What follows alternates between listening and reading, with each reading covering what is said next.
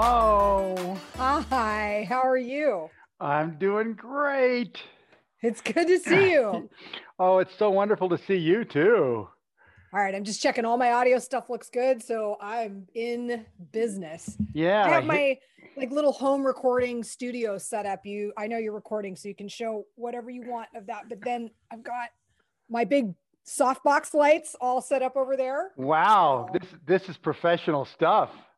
Yeah, I mean, it's like $80 on Amazon, right? But it's worked in COVID. It's worked like a charm. I even ended up on KGW a couple of times. And so I was grateful that I invested in that at the time. I've got a little remote microphone that works pretty well. So you do what you have to do. Ah, your audio sounds like, man, you're on CNN or something. Yes, that's what I'm going for. Or one of those guests on the late night shows, you know, everything sounds so perfect there. Right. You're like, how do they do that? It's magic. Stephanie, thanks for doing this. My pleasure. Honestly, I'm so glad you asked. Like, I'm super excited to talk to you. And I think it's such a great idea because, like, even when I run into people on the streets, they're like, oh, hey, I was wondering what happened to you. Whatever happened to Kelly Love or whatever happened to, like, you, it's this, and we all kind of stay in touch for the most part. So it's nice to be able to, like, tell people, this is what happened to me. Yeah. Well, when I first got the idea, I made this list and I just kept writing down names. And I got to like 20 or 30 names and I've been chugging my way through it. And then I'll be on Facebook and I go, oh, there's her. I want to talk to her. Oh, I want to talk to him. And oh, I got to talk to that person. And so far, I've had one a week for the whole year. Hopefully I can get through 52 maybe. That's so awesome, man. That's really, really cool. Are you doing just folks who have, like, I use retired in quotes because so many of us are doing other things, right? Or are you doing folks who've moved out of market as well? I'm doing all of that.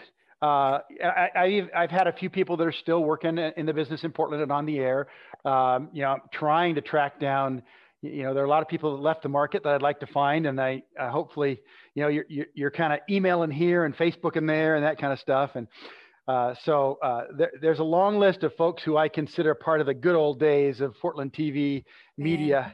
So let's start with what you're doing now, because you've branched out into kind of independent contractor mode, haven't you?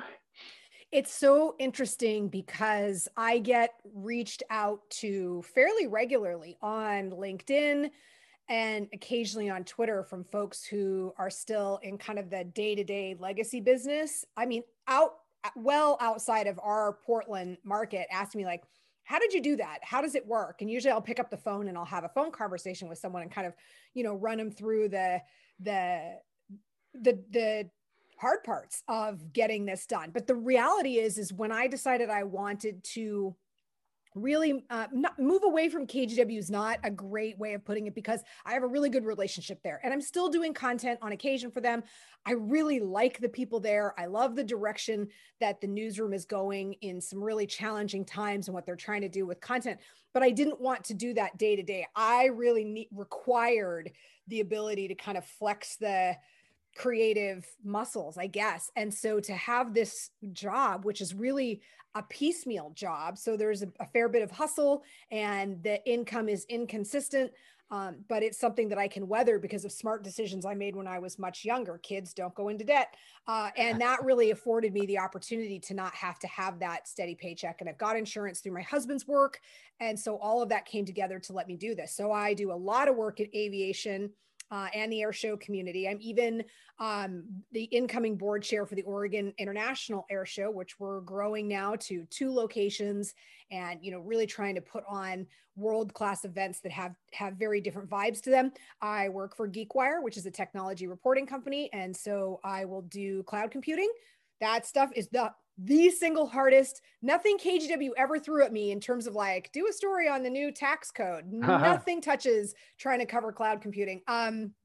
And then I'll also do like Comic-Cons and other freelance work. So I feel, and I write, and I just have this like tremendous variety in what I do. So that part for me keeps me going because it's fresh. I don't get bored. I'm not stagnant. Yeah, no kidding. And it seems like you have put together a package of that A, keeps you busy, B, keeps you interested, and you can get the income you need to continue the way that you want to live with your family. Yeah. And, you know, my daughter really loves the aviation stuff too. So now that she's older and she's more self-sufficient, she's come with me to an air show and she wanted to do the, you know, the Facebook Live. I'll never forget, we were doing the Christmas tree lighting at Pioneer Courthouse Square and she was with me on the stage. And she did not understand why the microphone was not hers the entire time. And this is, you've got to understand, there's what, 10,000 people out there. And she is like zero fear of being, I wonder where she gets it from. So it was like, I go to this air show in California, which is great because that air show really focuses on kids. And so she came with me and she got to do all the interviews and she got to be a part of that. And so it's fun now that she just turned 12, it's fun to be able to share the things that I love. And it just turns out she loves them too. You don't ever force your kids into things, but when they like that stuff, it makes it a lot easier and a lot more fun. That's good. Well, at the age of 12, you've now come to that crossroads where if she keeps being interested in mom stuff, you got it made, because there may be a fluctuation away from, I don't want to do anything mom's doing. This is why, like, I just started flying airplanes. I'm working on getting my private pilot's license and she thinks that's super cool. And I'm like, that's going to buy me like another year, mom's still going to be cool. And then I don't know what I'm going to pull out of the hat a year from now. I mean, I think, you know, every kid is different. And I don't really know, because I only have the one, when that transition, if it comes out of the blue or if you kind of know it's coming. But certainly the human being that she is now, she's super empathetic and she's a very kind kid. So I'm just leaning on that to hope that, you know, we have a kind of successful transition into those independent years, which are so important for them. But no one wants to be in World War III if we can avoid it. No kidding. Right? So especially at your house. Right? Like, yeah. Right. Like she's right up there. So yeah. Well, the aviation is just a cool expertise, or at least pushing into that. How did you get interested in that? I don't remember you being an aviation reporter at KGW. I know Jack Penning was really knowledgeable in that. Is that just an interest you've always had? So I took a flight with the Canadian Snowbirds back in the late 90s. And then I started kind of covering, I realized air shows were cool, did a little bit of work at Boeing. And I was like, military aviation is cool. And then I took a flight actually at KGW with the Blue Angels. I think it was 2008 was the year. And that really solidified it, like covering the air show and having that kind of exposure. And I just kept leaning into it as best I could. And Jack and I would actually often kind of work on stories together. So he was really focused on commercial aviation. And he also did work externally in that world and was super knowledgeable. I was sort of just naturally gravitating toward modern military aviation and air shows and doing all this stuff. Like I don't think anyone at KGW really knows this, but I would save up my vacation to go to the International Council of Air Shows in Vegas in December, which is a week-long sort of trade expo and exchanging of the minds for air shows, and really started realizing how much I loved it. So it was a super easy transition. When I really, you know, pulled back from KGW, all of a sudden I had the time. And then air shows were interested in having someone like me who had the broadcast and, you know, the marketing skills. I mean, how many times do we sit there and have consultants tell us how to do a better job of marketing ourselves? But all that, as much as I hated it at the time, sorry, KGW, it was worth it, because it's given me this like depth of knowledge that I can apply to other things in my life. And then the rest is history. And then I've gotten to do some really cool stuff. I just flew with our F-15 guys out at the 142nd wing, and I produced a 5-minute story for KGW on that, because they're getting new jets in a couple of years that are going to be a very big deal for the base here. It's been around forever. And you will appreciate this, Carl. I decided to edit it myself. Oh, good. Which I can edit. I've never taken on a project like that. I'm glad I do not know now what I knew when I said I would edit, because I put myself through the ringer. I chose new software. I upgraded professionally. I required help to make sure I could get the multicam edit set up. And I wanted to just rip my hair out, and I poured so much of myself into it. And so it was like, I sent it off to KGW and I was like, do they like it? Like, oh, like there's so much of my heart into this that no one knows, you know, like a full week of editing, because I'm not fast like KGW editors are. Yeah. So it was a real natural transition for me. And then learning how to fly is just something, you know, at my age, you know, I'm nearing 50, you know, my daughter's getting older, and I think a lot of women and men too, for me, you know, being home so much, I'm a primary caregiver. A lot of us give a lot of ourselves into raising our kids, and then our kids leave and we're empty nesters, and we're like, well, who am I? So this was a part of me, you know, really leaning into, for lack of a better word, into who I think I am. And so to have that come together, and, you know, I'm flying in an airplane that's made here in Oregon. I'm flying with headsets that are made here in Oregon. People don't realize the cool aviation businesses that are centered here. Van's Aircraft, Lightspeed Aviation, to name a few, like right here in our backyard. Yeah. Isn't there one out in the gorge, like in Hood River or White Sam or someplace? Yeah. So they make these really cool, like Cub aircraft, you know, a slower kind of tail wheel style, like bush plane flying, you know. I mean, we really do have a lot of those aviation businesses here. And so maybe there's a path for me to start telling those stories as well, you know, starting with Van's Aircraft and whatever, just to because I think most people don't know. Why would you if you're not involved in aviation? But it is pretty interesting, because it's something that we just don't realize. Much like people don't realize Nike's headquartered here, or Adidas, you know, or Columbia, like they're here. Same with aviation. We've got these folks right in our backyard. Well, that's one of the wonderful kind of side benefits of our job when we were working, is you got exposed to all these different things. Hey, go cover this today. Oh, go cover this. And then something like the aviation comes along and goes, hey, this is really interesting. So then you become at least enough of an expert on it, knowledgeable enough that you can cover it really well. And then in your case, it moved on to be the next stage of your professional life. Well, and it's funny you say that, because I do tell people, because people are like, man, like they're usually I can speak a little bit about a lot of things. I go, I'm good at a cocktail party. I know just enough to move the conversation along, but I don't have depth in any one of the 15,000 subjects that I have had exposure to in my career. And it's a great way to be, because it keeps me, you know, hungry for knowledge. It keeps me really invested in the conversation. So if I'm talking to a doctor, because remember, I was a health reporter for 5-6 years at KGW. If I am, you know, even like breaking news stuff, understanding how, you know, forest fires are fought here in Oregon, or what the criminal system, whatever it is, tax code, understanding all that stuff was that, you know, has given me such a great breadth of experience. And to that, for all of the challenges that being in our business had, that I'm so grateful for it. I'm a more well-rounded person as a result of that. Yeah, as reporters, we had to become an expert about a topic in a day. And just enough of an expert to tell a story correctly and fairly. And, you know, if you're lucky, you got to advance it over time.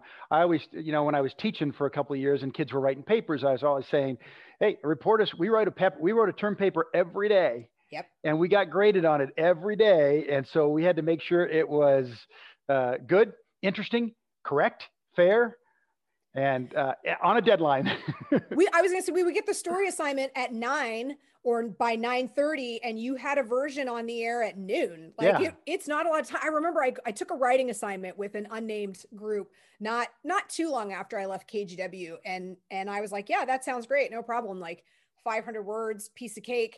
And they're like, great. You think you could have it in like 3 weeks? I'm like, I can have it by 5. Like, it's like 2.5 paragraphs, you know, like, are you kidding me? Yeah, it'll be, I'll give you a VO bite at 5 and the whole thing at 6:30. So I just did this air show in New York, and we actually we live casted our air show stream on WABC, which is the ABC7 station in New York. It's Disney O&O. So, you know, for those folks, it's owned by Disney. It's a very big deal, but it was so fun to work with them, because they had no idea, you know, who is this person? And I was like, oh no, I speak your language. Like, what do you want? And they were like, well, we need a 1:15 hit from you.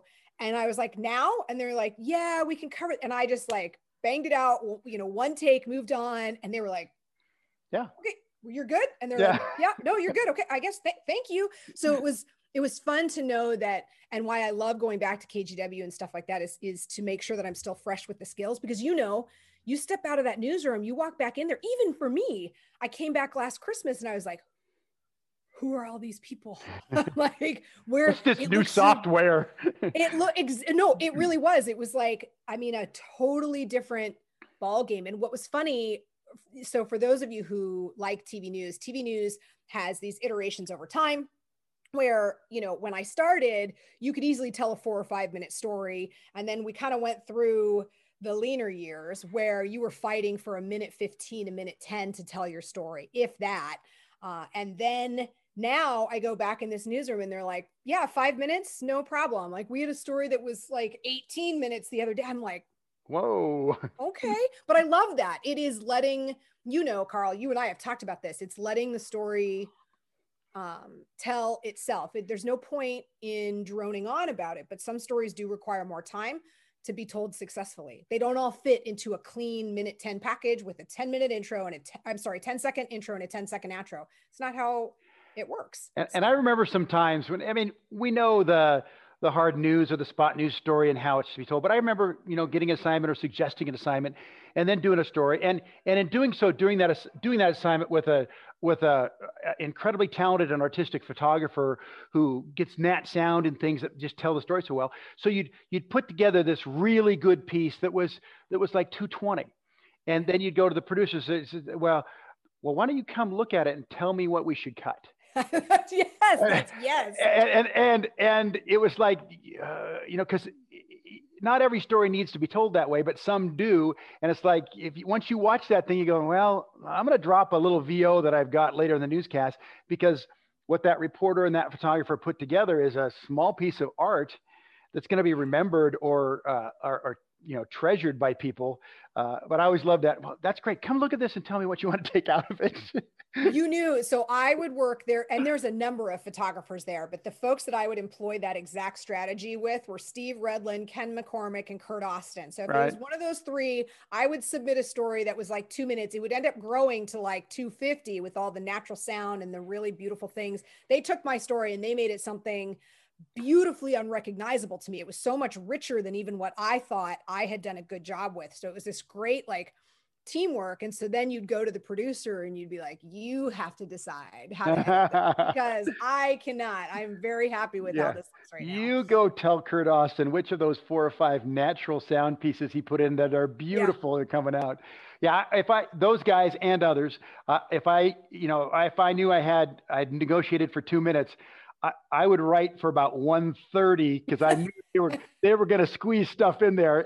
Every piece of it was gold, but I had to leave room for it. Well, and this, so you would actually, you know, I love doing the stuff with modern military aviation. So for those of you who are watching, Carl Klick would have actually been a great fighter pilot, and I'll tell you why. So fighter pilots have a debrief that they do after every single sortie that they fly, and they can be kind of blistering. There's no point in holding hands and doing nothing but lavishing praise on someone when there's work to be done. And to this day, I am such a stronger writer because of Carl Klick. So this is why you'd be good in the debrief. So he used to, he would collect the scripts after he got off the set.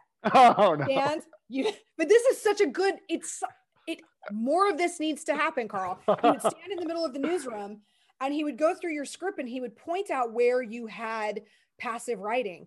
And to this day, I cannot, in a sentence, craft a passively written sentence without fixing it. It's now automatic in my head, because my goal was to not have my script in Carl's pile. God, I'm so ashamed. His anchoring. No, you're not ashamed. It was one of the best exercises, and I wish newsrooms everywhere did it, because now I hear the passive writing. Oh, yeah. You just have to train. You have to show people how to fix it, and then they will. But we just don't teach for that anymore. So. Yeah, because we threw people into the fire pretty quick in those writing positions, and not just reporters, but, you know, associate producers and writers for newscasts. And, you know, and they all became good at their jobs, but they lacked that basic, some of them lacked the basic training of here's active writing, here's passive writing, didn't know the difference. And the trouble is, you get stuff written that comes down on the feed from the networks or from someplace else that is, you know, passively written. It's like, no, that's not how we're doing this. Yeah. Well, that's why you end up on, I wish I could, I'm just having trouble thinking of who has done the mashups. It might be Trevor Noah, it might be someone else, but where they take all the, you know, anchors across the country who've taken the exact carbon copy of a script or whatever the case may be, and you can just cut them, dice them together. And that was always a thing too, where it'd be like, no, we don't take Associated Press copy as is. Like, we're going to go through and take 2 seconds to look this up and figure it out and rework it for those very reasons. That was another thing I never wanted to be a part. Maybe it was Conan, whoever it was. I did not want to be on that broadcast either. I know exactly what you're talking about, where they can run 20 clips in a row of everybody making the same cliche lead-in joke to a story because they took it off the feed verbatim. And you can't blame them. You know, I mean, it is, when you look at the pressures of being in a modern newsroom, it's not like folks are sitting around playing Tetris or shopping on Amazon. It is honestly hair on fire from the time you start till the time you stop, because now not only do you have your legacy broadcast media at noon, 4, 5, 6, 6:30, sometimes 7, 10, and 11, you also have web component. Now you have social strategies. You have this huge amount of information that you're trying to dice up and parse out. So it makes sense where people are just like, man, I need some low hanging fruit to get through this day. Mm-hmm. You know, not one of us ever took a lunch. We all said we did. Not one of us did. We sat there and we shoved food in our mouth. I still eat like a seagull at the beach. I don't know how to eat slowly. Because I didn't have any time. Yeah, it was either at my desk or in the car going to a story. Yeah. Never just a nice relaxing lunch. Those were rare. And then you felt guilty. Like if you were like up at the mountain and you actually had time, like nothing was going on and you were in a holding pattern and you like sat down at the lodge and you were like, man, am I actually going to get this burger? And like, you'd be like, I shouldn't be here. Like, I feel so bad because no one else is getting this right now. So. Well, I always felt like I didn't take a lunch. If I got my writing done while I ate my lunch or something, it gave those photographers an extra 15, 20 minutes to do their magic. I don't want a photographer up against a deadline because I stopped so I could have 20 minutes to go down to the leaky roof and get something. But the leaky roof. No. So I'm trying to think back. You came to KGW in kind of the mid to late 90s. Were you coming from Boise? Is that right? Or Spokane? Yeah. So I worked in Yakima, Washington, and I still stay in touch with people there. Some folks who have left the business, some folks who are still in it. And then I went to Boise fairly quickly. It was about 2 years. I started all off behind the scenes. And then at Yakima, I kind of worked my way from being a producer and an assignment editor, which was great because it gave me such an appreciation for those jobs, by the way. Mm-hmm. Then I moved into anchoring, but it was, anchoring in Yakima. Great training ground because it was really challenging. I had a great boss. He was a hard boss and he wasn't always the most pleasant. And he will tell you that. He doesn't pretend he was anything otherwise. But I definitely learned a lot from him. And so then I took that to Boise, Idaho, worked weekends there, and then really pushed hard to get the job in Portland because my husband's born and raised. He's third generation. We live in Vancouver. And so it was pretty incredible when I actually got the job. I had an experience with two other newsrooms, one in particular in the market that at the time of my hire, just I thought I had the job and then I didn't. So to get hired by KGW when I was largely untested, and that was still back in the day where you didn't come from Boise, Idaho. So we still had Larry Shoup, we had Walden Kirsch at our station. And those folks, you got to Portland through a prescribed path that almost always involved you stopping in a number 50 market or someplace. And here I'm coming from one of the smaller markets in the country, largely untested live, jumping to Portland. And, and I was kind of looked at like, oh no, this is the direction the business is going. So I always felt like I had to work much harder, and everyone worked hard, but I just always, for the first probably 5 years of my career at KGW, I felt like I had something to prove. So whatever the assignment was, how far out of town do you want me to go? What shift do you want me to work? I mean, I did it all. Like I worked whatever was necessary. And it wasn't until later that I started going, okay, I do want Christmas off and I do want Thanksgiving off. And then we had the whole crop of the next generation come in and they're like, man, she's never worked a holiday in her life. I'm like, no, I have. I worked a lot of holidays, but I say that in jest, right? I still stay in touch with a lot of folks from KGW, but you get it. I mean, you lived that yourself, Well, it's a pretty common theme with a lot of these folks that I'm talking to that have been through the business. It's just interesting to find out, who started as Milt Ritter started as an editor. He'd never edited before. He kind of, somebody said, hey, have you ever edited? He went, yeah. And he learned it on the fly. And, and Paul Lindman was on the assignment. Yeah. And all these people who have been successful in this business started at the bottom and worked their butts off, worked every shift they could to get the experience and they proved themselves. And then that work ethic continues on, and people are eventually successful because they're good hard workers and they get the job done. I remember it wasn't long before you got there that you were fill-in anchoring at both the weekends and the mornings. You sat in on the mornings with me when Brenda would take some time off. And you said that you you did health reporting for quite a long time. And I mean, not the, and you know, all of us did everything. Yep. But I think that you really made your mark when they decided to send you to the Olympics. And I can't remember what the first one was. At Sochi. So the first one was actually Salt Lake. Okay. So it was Salt Lake, and it was with Colin Cowherd, Matt Zaffino, Joe Donlan, and then me. So I was like, which one of these is not like the other? Yeah. So you know, I was still green, but I was super enthusiastic, and I had started. You know, I was very early on at KGW, but the reason, and this will all tie in together, the reason why I ended up anchoring on the weekends was because there was a day when someone was on call and that person did not respond to the pager.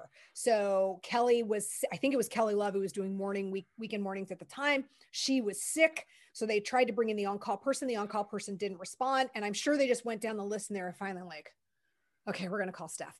And so I got the call, and I, you know, it's like a kind of rude awakening. And I was like, yes, I will go do this. And then it's at the time it was like a 4-hour show. Yeah, I remember. Right? So, yeah. But it went really well. And they were like, oh, you can do this job. Cause remember, I was untested, right? So they're like, oh, you could do this. My first day on the air, I was covering breaking news. I ended up in wall-to-wall coverage. It was on the weekend when you don't have a lot of support. So when you're carrying wall-to-wall coverage, you're really carrying wall-to-wall coverage. And so I had these opportunities through circumstance to show everyone what I could do. And the Olympics were no different. So I got to go surrounded by the deepest bench of talent that this hugely experienced group of folks, and then me, but I was able to maneuver really quickly and go do cool things and meet cool people and bring something totally out of the box. And that's what kind of helped sell it. And then I kept going for 7, Carl. I covered 7 Olympics. And by the last one, I was very done. And I knew I was leaving. It was Rio was my last one. I knew I was leaving KGW, like really leaving, not this hybrid thing that I did for years, which was at KGW's request, right? While they, and I love that station and the managers enough to be willing to do that. But I was like, I'm done. But I wanted to go back to the Olympics and say goodbye to all my Olympic family, because that's the only time you ever see these people. Yeah. And you see them from across the globe. And it was my opportunity to say, I'm not coming back. So it was cool, and it was emotional, and there was a lot going on in my head. And I now look at it and feel so grateful that I got to end that run on my own terms, as opposed to just having it just go away, because that's hard, you know? So yeah. I got lucky. Well, yeah. And I mean, as I said, you really made your mark there, because you were outstanding and energetic and hardworking and creative, and found these great things to cover at the Olympics that weren't, you know, the final times of the 100-meter dash, everything else. But I think people should know that when you have an assignment like that, it is maybe the hardest thing in the world, usually because the time zone is different, and you're working during Olympic time, and then you're broadcasting during Portland time, which is completely opposite of when the things are going on. It's like a 24-hour-a-day shift for 2 weeks. It is. And it's honestly even more than that, because you're trying to shoot as much stuff as you can beforehand. And so I worked with Ken McCormick, the videographer, the photojournalist I mentioned earlier, as well as other folks. And I'm like, here's how we're going to do this. We're going to come in screaming, like we're going to run this marathon at a sprinter's pace for the first week. We're going to get as much stuff in the can as we can, so that hopefully we are, quote unquote, shot out by about halfway through the second week, which will enable us to breathe and then focus on editing. Like, so I was able to sort of teach folks that. And then when Cassidy went after me, I was like, sat her down with all of my notebooks. I mean, it is, no one cares. It's the Olympics. It's super glamorous, but it is the most work I have ever done. And sometimes I'd be like, why do I want this so bad. Like, I know what this takes. Like, it's not even like I know what this takes to get done. But there's a moment where you're so in your groove and you understand it so well that even though it's a lot of work, it is still less work because you understand, you know who to call, you know how to get there, you know how to turn a no into a yes. That was my specialty because you get told no all the time at the Olympics. And so it was super fun to be able to do that. But I can't think of a harder assignment, which is ironic because it should be so fun, but it's a grind. It's Groundhog Day, day after day. And you don't know Wednesday from a Sunday at all, you know? Yeah. And you know, while you're doing all that work, it's very important that our reporter that we've sent to Japan or Russia or wherever, or Rio, is on our air live interacting with the anchors. And again, that's happening in the opposite part of the time period. Yeah. And I've been on those. Whenever you're sent out of town to cover that big event, mostly it was sports when I did it early, but there's an intense pressure because we've spent money to get you there. We're spending money for the satellite feed and everything like that. If something goes wrong and you're not on the air for a technical reason that you have no control over, or even traffic getting back to the studio, that's a disaster. Yeah. And that pressure is on you every single day, and nobody gives you a gold medal when you're done. No, it's much like being an assignment editor, which I did back in my first job. When you've done a really great job, all you've done is your job. No one goes to the assignment editor on their way out the door and goes, you know what? You did a really good job today. Nope, you just did your job. And the only time you hear from folks is when you screw it up. So I find that so relatable, so relatable. So think back all those 7 Olympics. What stories, what athletes moved you when you think back of all those people you had access? Basically, the job there is to link Oregon and the Northwest to these games. So there were a lot of athletes from that area that you would keep track of. What touched you? What moved you? I watched Mario Zagunis win all of her medals. You normally, when you go to the Olympics, you actually don't get to see the events themselves. It's pretty rare just how it's structured. You usually sit in like literally an underground basement bunker and you watch on some TV screens, and then you hope the athletes walk by and they'll stop and talk to you. But just by stroke of luck, I was able to watch our Oregon fencers, which were super dominant in that sport, win the medals for something that was at the time a first of its kind. And I'll just never forget the moment. You know, she had won, and the way that the media pen was structured, I was like the first stop, and she was coming for me, and she had tears in her eyes, and then I got tears in my eyes because it was just too much. And I was like, well, you know, journalistic integrity be damned, because this is a moment and I'm going to enjoy it like anyone else would in my shoes. So that was incredibly special. And then I just had some really funny and poignant and kind of interesting moments with Team USA basketball. I went to go to a game, and the guy who was running venue security decided that I needed to sit courtside. And I kept telling him, I'm like, I don't have the credential for this, man. I am not supposed to be here. And he's like, no, you are. Today you sit here. He sat me next to James, I think his name is Goldstein. He is the guy, super elaborately dressed, like older gentleman. He's got the house in Hollywood that overlooks the hills where they shot Charlie's Angels, with all the glass wraparound windows. He's this total like basketball super fan and this really eccentric guy. So they sit me next to him, and I'm like, I am getting fired. Like, I'm going to end up in some shot on some screen somewhere, and they're gonna be like, why is Steph there? So the game gets over, and I go beat feet to go to try. And this, I'm not working, I'm not on the clock. I go try to beat feet to go get over and meet my media folks, which is what I was trying to do in the beginning, which is in the shoot. They can't see the game, they can't see anything. And they're like, man, this was tough. Like, none of the guys stopped on the team. It was a tough day for them. You know, everyone walked by, and I was like, man, I'm really sorry. That really sucks. Well, okay. Have a great night. Well, I guess we'll all try again tomorrow. And I'm on my way out, and I see Kobe Bryant standing there, and I have not a clue what got into me, but I like had the 20, you know, some 100 yuan, which was like $20 in my pocket. And I pulled it out, and I was like, I got $20 that says I'll beat you back to our live shot platform. And he took the bet. And he took off running, and he's like hopping barricades. I have a backpack on. I'm like running. Everyone is now looking at us, like the way the thing is set up. People who are exiting the venue can look down and see us, and all the cameras are pointed. And he got there, and I have a picture of him, and he's standing there doing this. And then he did an interview with us. We were the NBC affiliate market. So he does this interview with us. I hand him the $20 because of course he's going to take it. And I remember at the end of the night, and then they're like, I became the basketball reporter. So then all of a sudden, and I don't know anything about the sport. So then they kept sending me to basketball practice, but the guys didn't mind. Like I was like, everyone here is asking X's and O questions, which are great, but they're asking the same question over and over again, because that is what they cover. I cover something different. And so I would wait. I would let all of those very important, very big time people get their important questions out of the way. And then I'd be like, who's going to teach me how to dribble? Or, you know, tell me about, and just fun. And they really loved it. And so I was able to get the nuts and bolts sound for individual stations who needed individual players, and then have some fun with it at the end and put really fun stories together with it.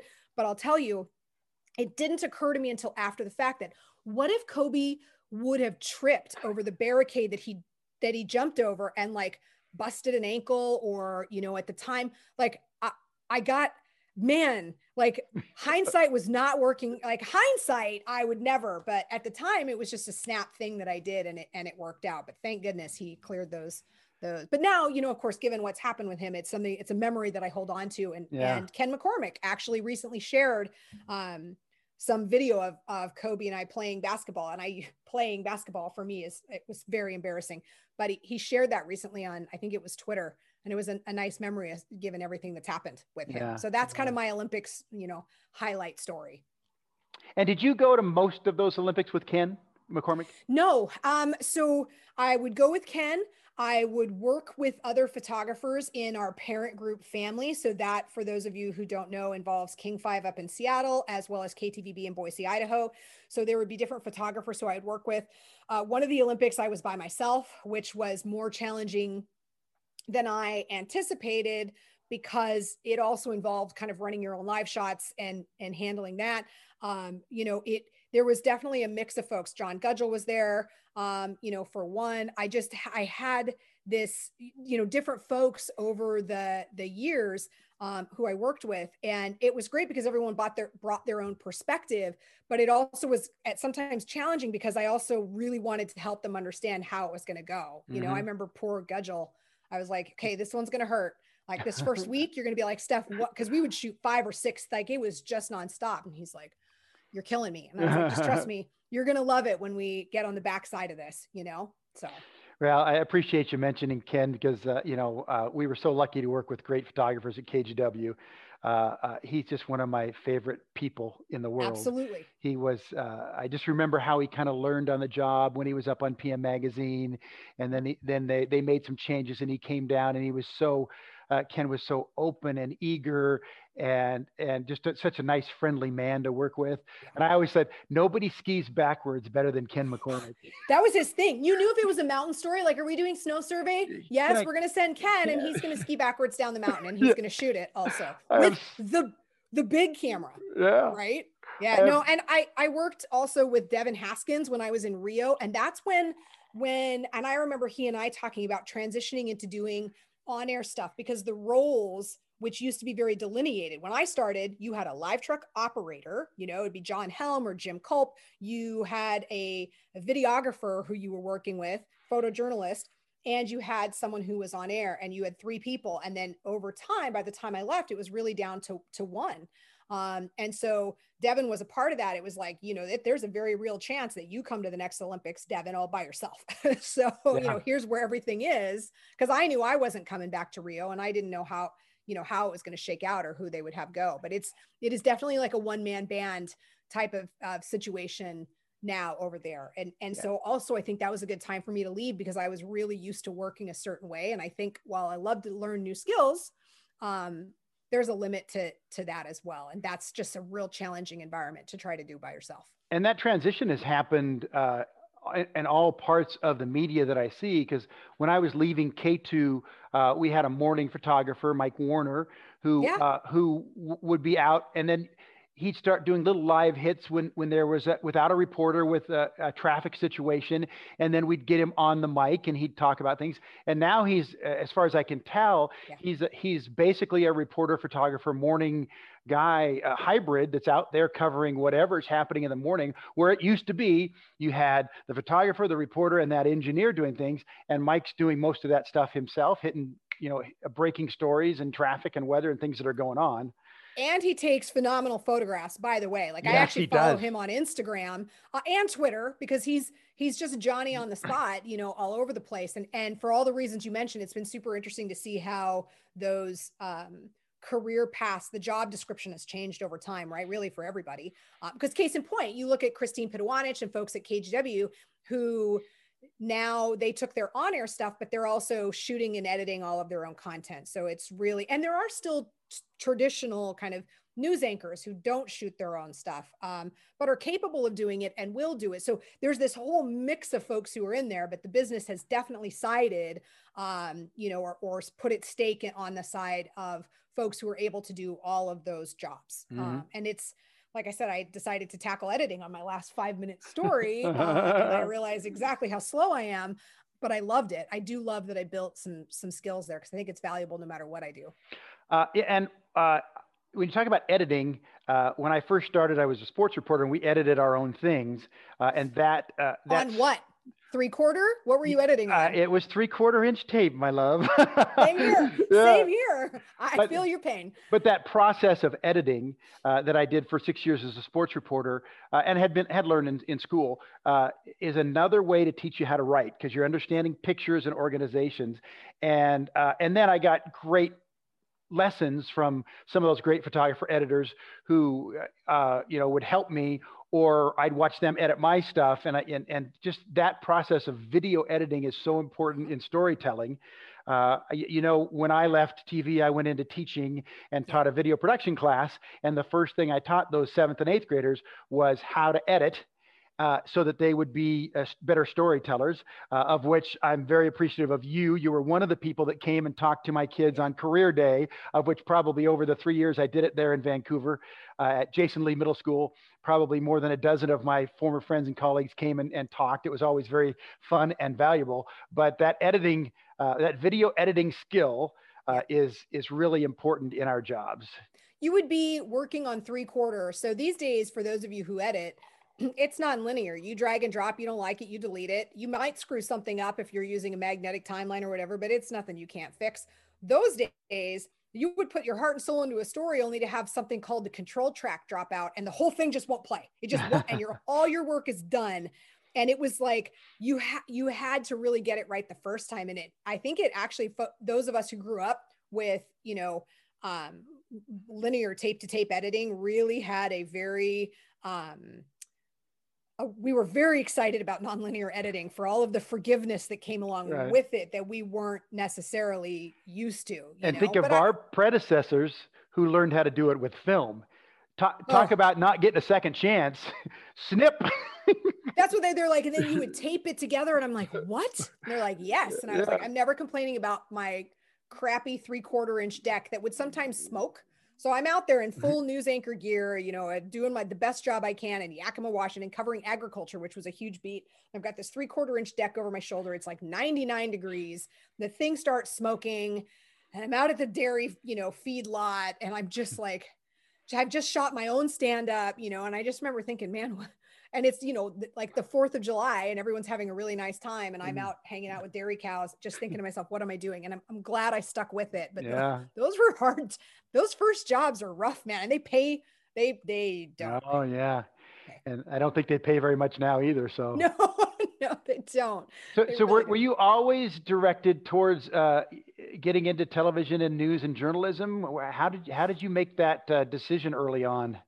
Journalism, yes. So I knew very quickly. I worked in my high school newspaper, became co-editor-in-chief, really liked it, was one of those artsy weird kids. Like, I always looked weird. I had weird colored hair. Back at a time, nowadays you see it everywhere. Back then you did not see it everywhere. So you were a rebel.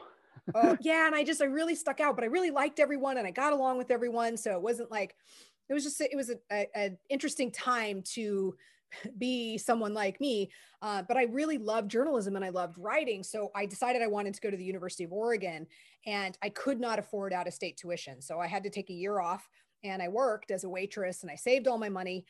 And then I got into in-state tuition at the UW up in Seattle, and did an internship at King Five.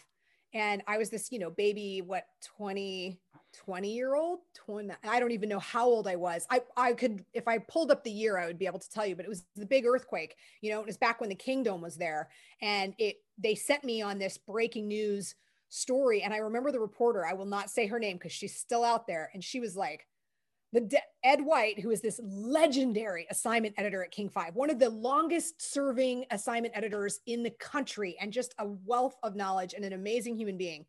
He was like, all right, Steph, I want you to go with this person. And she was like, no, because she knew it was going to be like 9 hours, and she's like, I don't want to have to talk to this. And I'll never, what I said is I was like, I won't talk and I can carry things. She was like, she looked at me and she's like, get in. And so that started me. I didn't know what really TV news was all about, but I was hooked on the adrenaline. Because what do I like to do? I like to do adrenaline things. I'll jump out of airplanes. I'll fly in fighter jets. I will learn how to fly small general aviation aircraft. Like, I am definitely wired for that. And so that adrenaline rush really hooked me. And then they started trusting me with like little kind of weekend VOBs, like go out and just, go with the photographer, ask a couple questions. And I took it so seriously, but it hooked me. That pressure and the adrenaline that comes along with it was very different than what I was experiencing as I was working on the print track. And that's what sealed it. And then I did an internship in Yakima, Washington. I lived, when you could do this, I lived at the station above the garage. And that's how I did my internship. And then I got a job there out of college. But my boss, the guy I was telling you about earlier, who's kind of a hard boss, he was like, you're never going to be any good on TV. He's like, we're going to put you behind the camera. And I was like, well, I think I'm going to be okay. But again, I was a girl with a weird hair and I didn't look the part. And he's like, it's not. And so it worked out in the end. I figured it out. I still hate it to this day. Like, I wish I, had purple hair and whatever, but I got to do this for the job. Well, you have a 12-year-old now for that. She just got done through her like blue hair phase. And now she's like, Mom, I want to dye it black. And I'm like, absolutely not. Like, I am the cool mom. I let you do these things, but you are not dyeing your hair black. That's a lot of work. Trust me, I know, because I've done it. So she's great.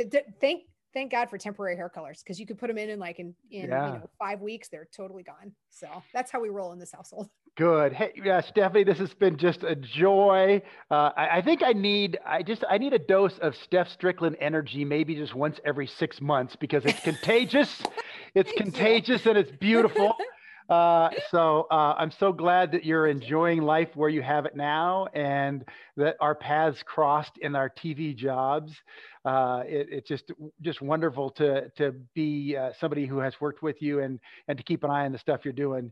I hate to say I'm proud of you. I'm just excited for you. Great. You should be. You were a big part of helping me as I landed in that market become a better, stronger writer, which made me a better, stronger journalist. So for that, I thank you. I was very green at the time, and not a lot of folks necessarily would have the time. It was kind of like sink or swim, kid, and that just wasn't how you approach things. And so I'm grateful for that. And so I love this. Thanks for letting me be a part of this, and say hi to everyone again. And it was awesome. I had a lot of fun, and I will come back in 6 months. I'm knocking on your door. Excellent. Come back. Excellent.